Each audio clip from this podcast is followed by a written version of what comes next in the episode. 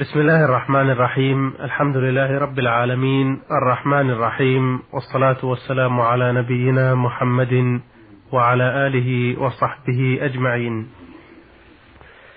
إخوتنا الأعزاء سلام الله عليكم ورحمته وبركاته. نحييكم في هذا اللقاء الجديد مع مجموعة من رسائلكم التي سيتولى في حلقتنا اليوم الإجابة عنها صاحب الفضيلة الشيخ عبد العزيز بن عبد الله بن باز الرئيس العام لإدارات البحوث العلمية والإفتاء والدعوة والإرشاد. فيسرنا أن نرحب به في بداية هذا اللقاء ونعرض أولى الرسائل وقد وردت من المستمع عبد الكريم عبد الواسع الثيوبي الجنسية مقيم بجدة. بعث بسؤالين في سؤاله الأول يقول إذا كشف طبيب على طفل مجهول النسب وقرر أنه ابن فلان فهل يقبل كلامه وينسب ذلك الطفل لمن نسبه إليه أم لا؟ بسم الله الرحمن الرحيم. الحمد لله وصلى الله وسلم على رسول الله وعلى آله وأصحابه ومن اهتدى بهداه. أما بعد فقول الطبيب إن الطفل مجهول النسب ابن فلان لا يكون معتبرا على إطلاقه بل لا بد من النظر في حال الطفل. فإذا كان معروفا أنه ولد على فراش فلان من زوجته ومن سريته فإنه محكوم له بذلك. لقول النبي صلى الله عليه وسلم الولد لفراش وللعهد الحجر. أو كان معروفا أنه ابن فلان بالبينة بشهيدي عدل.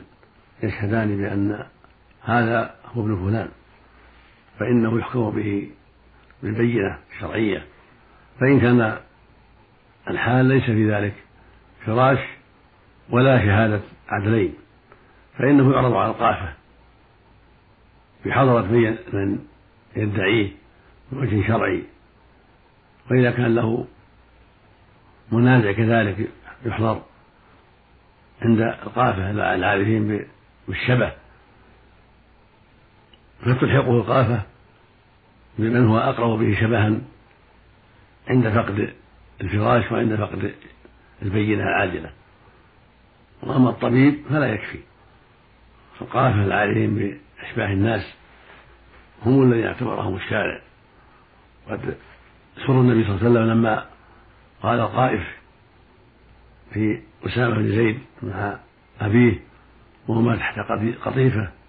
لم يبدو منهما إلا أرجلهما. قال إن, إن هذه الأقدام بعضها من بعض. فسر النبي بذلك عليه الصلاة والسلام. وقد عمل المسلمون بهذا.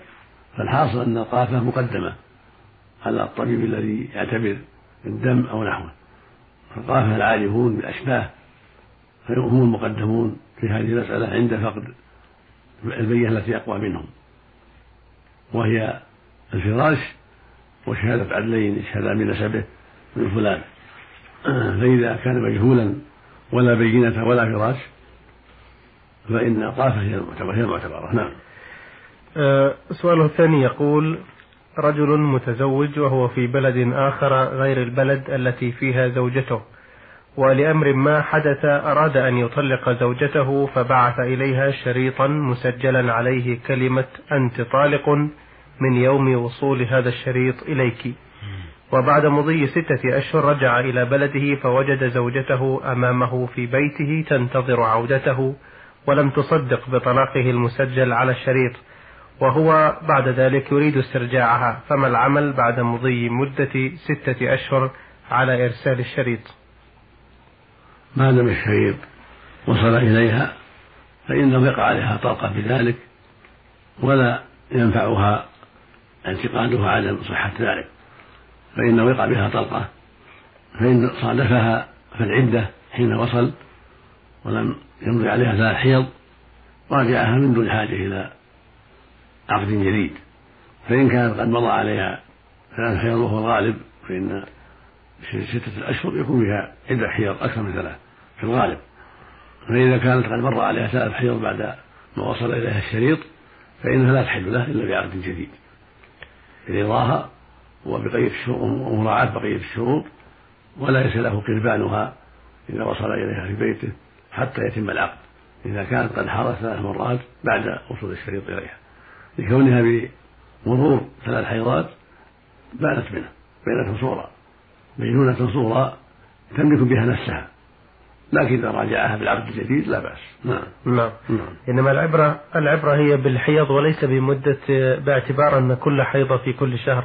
نعم بالحيض نفسها. بالحيض. حتى لو استغرقت أكثر من ثلاثة أشهر أو نعم أربعة. نعم, نعم.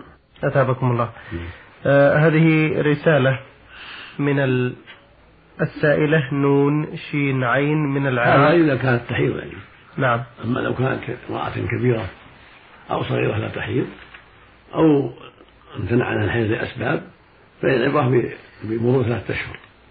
إذا مر عليه ثلاثة أشهر وقد مرت بستة أشهر قد مرت ثلاثة أشهر ثم قد بلت منه. البينونة الصغرى إذا كانت الطلقة واحدة فقط ما قبلها طلقتان نعم. فإنها بهذا تكون قد بلت منه. بينونة صغرى لا تحل له إلا بعقد جديد. هذا هو الحكم الشرعي. نعم. بارك إلا أن تكون حبلى كان حامل ولم تضع حملها فهي في عدة. لا زالت في العدة. لا زالت في العدة وله مراجعتها من دون عقد جديد. نعم. إذا كانت طلقة واحدة فقط ولم يسبقها طلقتان. نعم. هذه رسالة من السائل أبو إيهاب مصري يعمل بالكويت. بعث بعدة أسئلة في سؤاله الأول يقول أنجب والدي ستة أولاد وبنتا واحدة. ولقد جاهد رحمه الله حتى أتم تعليمنا إلا واحدا من إخوتي شاء الله ألا ينال حظه من التعليم مثلنا. وذلك لرغبة من الوالدة في أن يظل مع والده يعمل معه في فلاحة الأرض حيث أننا من أبناء الريف. وقبل وفاة الوالد طلب طلبت أنا من والدي أن يخص أخي المذكور بقدر معين من الأرض التي يملكها عوضا له عن جهده طوال سنوات عدة. ولكونه لم ينل حظه من التعليم مثلنا والحقيقة أنه رحمه الله رفض ذلك مرارا ولكنه أمام إلحاح وإلحاح الوالدة وبعض الإخوة وافق على أن يحرر لأخي عقد بيع وشراء صوري لقطعة محددة من الأرض ولكن دون أن يقبض منه أي ثمن بل أخذ عليه صكا بمبلغ سبعمائة جنيه. فما مدى صحة هذا العقد؟ الذي تم بين الوالد وبين أخي علما بأن العقد موجود عندي بصفة أمانة لحين إتمام الإجراءات. وهل الصك الذي أخذه والدي على أخي يدخل ضمن تركته ويطالب به أخي أم لا؟ إذا كان الواقع ما ذكره السائل فالصك من لا عبرة به لأنه كذب وحيلة فلا وجه له. لكن إذا سمح إخوته والورثة جميعا بهذه القطعة لهذا الأخ للسببين المذكورين لكون ساعد أباه ولكونه لم يتعلم فلا بأس إذا سمحوا له بهذه القطعة. نعم. أو سمح بعضهم فمن سمح منهم سقط حق من هذه القطعة. ومن لم يسمح فهو على حق. أما هذا العقد المزور لا فلا قيمة له. لا قيمة له. لا قيمة إليه نعم. نعم. إنما تعتبر كهبة يعني من الوالد. إذا سمحوا بها مرة. إذا سمحوا بها وصحيحة. نعم. ومن لم يسمح فهو على حق. على حق. آه، سؤاله الثاني يقول تحتفظ زوجتي بقدر من الذهب بقصد الزينة فهل تجب عليه الزكاة خاصة وأننا سمعنا في هذا الموضوع آراء عدة؟ أفتونا جزاكم الله خيرا. اختلف العلماء في الحلي المعدة لللبس والملبوسة والصواب في ذلك أن أن فيها الزكاة. هذا هو الصواب. لعدة أحاديث وردت في الباب فإذا بلغ مجموع الحلي من قلائد وأسورة ونحو ذلك نصاب الزكاة وهو عشرون مثقالا من الذهب ولدت فيها الزكاة. ومقدارها بالعملة الموجودة أحد عشر جنيه سعودي ونصف. ثلاثة أسباع جنيه لكن ثلاثة أسباع قرب النصف والنصف أوضح للناس. فالحصول أنها أحد عشر جنيه ونصف. إذا بلغت الحلي هذا المقدار أو أكثر من ذلك ففيها الزكاة. فإن كانت أقل من هذا فلا زكاة فيها ولو كانت ملبوسة. هذا هو الصواب من قول العلماء. نعم. السؤال الثالث يقول أملك دارا مؤجرة للغير للسكن فيها وعند تقدير قيمة الدار لإخراج الزكاة المستحقة عليها بواقع ربع العشر أجد أن مقدار الزكاة الواجب إخراجه يزيد على ريع هذه الدار. علما بأن ريعها يمثل جزءا من مصاريف. حياتنا اليومية. أعد يقول أملك دارا مؤجرة للغير للسكنى فيها وعند تقدير قيمة الدار لإخراج الزكاة المستحقة عليها بواقع ربع العشر أجد أن مقدار الزكاة الواجب إخراجه يزيد على ريع هذه الدار علما بأن ريعها يمثل جزءا من مصاريف حياتنا اليومية. أفيدونا جزاكم الله خيرا عن الواجب عمله في مثل هذه الحالة. إذا كانت الدار معدة للتأجير لا للبيع فليس فيها زكاة وإنما الزكاة في, في, في الأجرة. إذا حال عليها الحول على الصحيح تزكى. بعض أهل العلم قال تزكى من حين قبضها ولكن الصواب أنها تزكى إذا حال عليها الحول. يخرج ربع العشر. هي أو بعضها يعني. هي أو بعضها إذا, نعم. كان الباقي نصابا. نعم. يخرج منها ربع العشر من كل ألف خمسة وعشرون. هذا الواجب. أما نفس الدار فليس فيها زكاة. إذا كانت معدة للتعجيل أو للسكن ما فيها زكاة. نعم. أما لو أعدت للبيع ففيها الزكاة كل ما حال الحول عليها ينظر في قيمتها ويزكيها صاحبها على حسب القيمة. نعم. فإذا بلغت مثلا مليون زكاها زكاة مليون. وإذا كان أقل أو أكثر على حسب ذلك. ربع العشر. نعم. أما ما دامت معدة للتأهيل يستفيد من الأجرة. ويستغلوها فليس فيها زكاة وإنما الزكاة في الأجرة إذا بلغت النصاب وحال عليها الحول. نعم. هو فعلا كان يبدو من سؤال السائل أنه كان يريد الزكاة عن قيمة الدار ككل. لا لا ليس فيها زكاة. بينما المفروض أن أن يزكي ما تحصل من. الأجرة. الدار وما تبقى بعد مصاريفه منها. الدار نفسها ليس فيها زكاة. نعم. ما دامت معدة للتأجير لا للبيع. نعم. وإذا قبض الأجرة إذا تم العقد ومضى على الأجرة عام كامل زكى إن كانت باقية أو ما بقي منها. وإن كان قد أنفقها في حاجاته قبل تمام الحول فلا شيء فيها. بارك الله فيكم. آه سؤاله الأخير يقول ما مدى أحقية أبناء الأخت المتوفاة في تركة جدهم لأمهم؟ لا يرثون. أبناء البنت ليس لهم إرث من ذوي الأرحام. إذا مات إنسان عن عصبة أو عن بنين غير هم أعظم العصبة أو مات عن أصحاب الفروض فليس لأولاد البنت شيء من الإرث. أما لو قدر أنهم أنه مات عن غير عاصب وعن غير ذي فرض فلذوي الأرحام أحكام معروفة في توريثهم لكن ما دام له وارث من ذوي الفضل غير الزوجين أو من العصبة فأولاد البنت ليس لهم شيء. نعم. من جدهم أبي أمهم. نعم. أحسن الله إليكم. هذا سؤال من المستمع علي بن علي اليماني مقيم بينبع. يقول أنا رجل متزوج من امرأة عاصية لأوامري فلا تطيعني في شيء ودائما تخرج من البيت بغير إذني إلى جانب ارتكابها بعض الأعمال التي أثارت غضبي مما جعلني أفكر في طلاقها. وفعلا كتبت ورقة طلقتها فيها طلقتين وسميتها باسمها واسم أبيها. وكنت آنذاك في البيت بمفردي وليس عندي أحد ولكني بعد ذلك مزقت الورقة ولم يعلم أحد بما حصل ولا هي وكان ذلك قبل حوالي خمسة أشهر فهل يقع طلاق بهذا أم لا؟ نعم يقع عليها طلقتان طلقتها كتابة أو لفظا ولو ما علمت ولو لم تشهد فإنه يقع الطلاق. لكن يبقى لك واحدة. إذا كنت لم تطلقها قبل ذلك قد بقي لك واحدة فلك مراجعتها. ولك العقد الجديد عليها إن كانت قد خرج من العدة. المقصود أن باقي واحدة إذا كنت ما طلقتها أيها السائل قبل هذا قبل هذا الطلاق المكتوب. آه هو يقول أنه مضى خمسة أشهر من وقت الكتابة. فلا تكون قد خرجت من العدة؟ نعم. الغالب أنها قد خرجت من العدة يعني بالحيض. نعم. وبالأشهر كان كانت بالأشهر أيضا إلا إذا كانت حبلى. ولم تضع فهي في العدة. لكن إذا كان وطئها يعني على نية الرجعة صارت صارت رجعية مثل الوطئ الذي حصل منه قبل أن تخرج من العدة. لو كانت يعني لما رجعت إلى البيت وطئها بعد الطلقتين ونوي مراجعتها تعتبر رجعة قبل إذا كان هذا قبل مرور ثلاث الحجر عليها. نعم. آه لكن ناحية آه آه وقت كتابته ورقة الطلاق.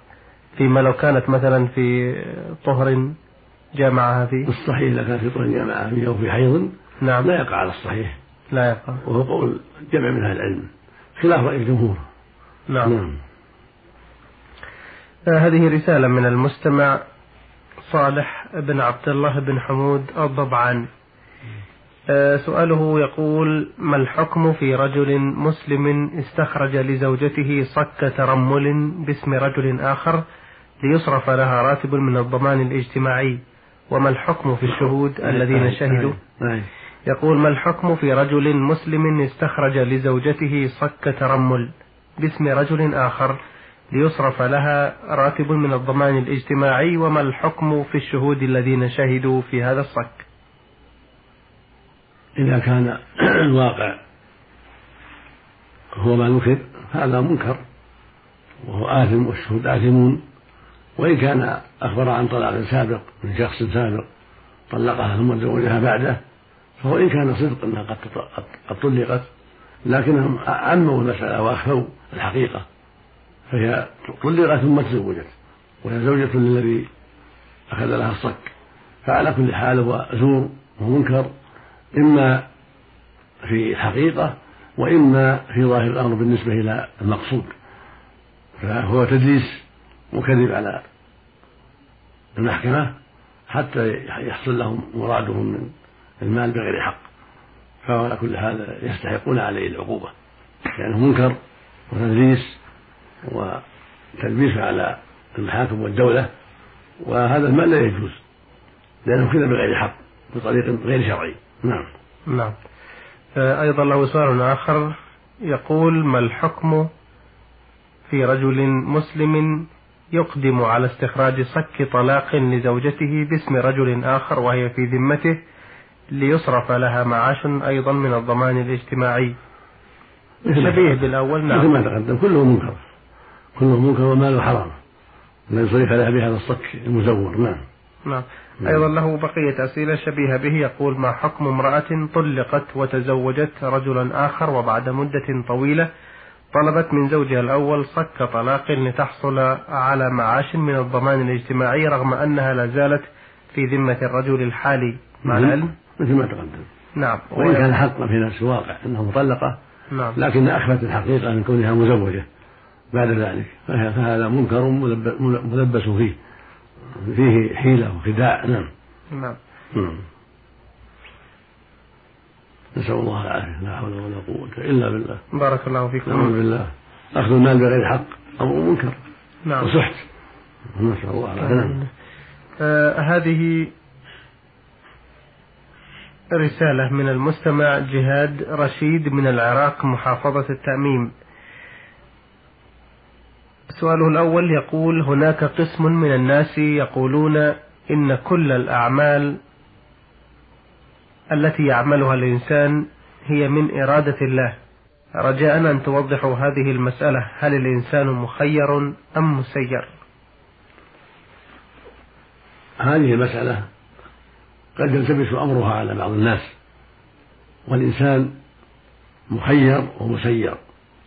مخير لأن الله أعطاه إرادة اختيارية وأعطاه مشيئة يتصرف بها في أمور دينه ودنياه فليس مجبرا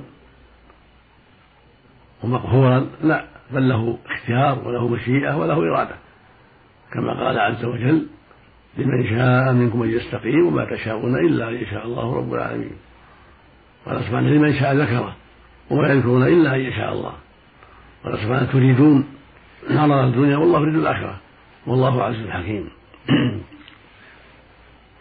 قال سبحانه من كان يريد العاجل عجلنا له فيها ما نشاء ولمن نريد.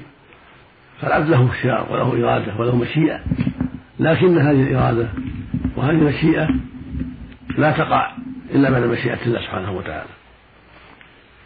فهو جل وعلا المصرف في عباده والمدبر لشؤونهم. فلا يستطيعون أن يشاءوا شيئا أو يريدوا شيئا إلا بعد مشيئة الله له وإرادته الكونية القدرية سبحانه وتعالى. فما يقع في العباد وما يقع منهم كله بمشيئة من الله سابقة وقدر سابق. فالأعمال والأرزاق والآجال والحروب وانتزاع الملك وقيام ملك وسقوط دولة وقيام دولة كله مشيئة الله سبحانه وتعالى. كما قال عز وجل قل اللهم قل اللهم مالك الملك تؤتي الملك من تشاء وتنزع من تشاء وتعز من تشاء وتذل من تشاء. بيدك الخير. إنك على كل شيء قدير سبحانه وتعالى. فالمقصود أنه جل وعلا له إرادة في عباده ومشيئة لا يتخطاها العباد. ويقال له الإرادة الكونية والمشيئة. فما شاء الله كان وما لم يشاء يكون ومن هذا قوله سبحانه؟ فمن يريد الله أن يهديه يشرح صدره الإسلام. ومن يريد أن يضله يجعل صدره ضيقا حرجا كانما صعد في السماء. قال تعالى إنما أمره إن أراد شيئا أن يقول كن فيكون. فالعبد له اختيار وله إرادة ولكن اختياره وإرادته تابعتان لمشيئة الله وإرادته سبحانه وتعالى. فالطاعات بقدر الله والعبد مشكور عليها ومأجور والمعاصي بقدر الله والعبد ملوم عليها ومأزور قاسم. والحجة قائمة. فالحجة لله وحده سبحانه وتعالى. قل فلله حجة بالغة ولو شاء لهداكم أجمعين سبحانه وتعالى. ولو شاء الله لجمعكم على الهدى فلا تكونوا من الجاهلين. فهو سبحانه لو شاء لهداهم جميعا ولكن له الحكمة البالغة. حيث جعلهم قسمين كافرا ومسلما. وكل شيء بإرادته سبحانه وتعالى ومشيئته. فينبغي للمؤمن أن يعلم هذا جيدا وأن يكون على بينة في دينه فهو مختار له إرادة وله مشيئة يستطيع يأكل يشرب يضارب يتكلم يطيع يعصي يسافر يقيم يعطي فلان ويحرم فلان إلى غير هذا. هو له مشيئة في هذا وله قدرة. ليس مقهورا ولا ممنوعا. ولكن هذه الأشياء التي تقع منه لا تقع إلا بعد سبقها من الله. بعد أن تسبق إرادة الله جل وعلا ومشيئته لهذا العمل. لمن شاء منكم يستقيم وما تشاءون إلا يشاء الله. وهو سبحانه مسير لعباده كما قال عز وجل هو الذي يسير في البر والبحر. فهو مسير لعباده وبيده نجاتهم وسعادتهم وضلالهم وهلاكهم. هو مصالح عباده يهدي من يشاء ويضل من يشاء سبحانه وتعالى. يعطي من يشاء ويهدي من يشاء. يسعد من يشاء ويعطي من يشاء. لا أحد يعتذر سبحانه وتعالى. فينبغي لك يا عبد الله أن تكون على بصيرة في هذا الأمر وأن تدبر كتاب ربك وسنة نبيك عليه الصلاة والسلام حتى تعلم هذا واضحا في الآيات والأحاديث. فالعبد مختار وله مشيئة وله إرادة وفي نفس الأمر ليس له شيء من نفسه بل هو مملوك لله عز وجل مقدور لله سبحانه وتعالى يدبره كيف يشاء سبحانه وتعالى. مشيئة الله نافذة. وقدره السابق ماض فيه. ولا حجة له في القدر السابق. والله يعلم أحوالهم ولا تخفى عليه سبحانه وتعالى. وهو المدبر لعباده ومصرف في شؤونهم جل وعلا. وقد أعطاهم إرادة ومشيئة واختيارا يتصرفون به. نعم. جزاكم الله خير الجزاء. بقي للأخ السائل جهاد رشيد من العراق محافظة التأميم. سؤال لم يتسع له وقت حلقتنا هذه فنعيده إن شاء الله بعرضه في حلقة قادمة. أيها الإخوة الأعزاء في نهاية هذا اللقاء نتوجه بشكرنا الجزيل إلى فضيلة الشيخ عبد العزيز بن عبد الله بن باز الرئيس العام لإدارات البحوث العلمية والإفتاء والدعوة والإرشاد وقد تفضل بالإجابة عن أسئلة الإخوة عبد الكريم عبد الواسع أثيوبي مقيم بجدة والأخ أبو إيهاب مصري مقيم بالكويت والأخ علي بن علي اليماني مقيم بينبع والأخ صالح بن عبد الله الضبعان من حائل. وأخيرا على سؤال الأخ جهاد رشيد من العراق محافظة التأميم.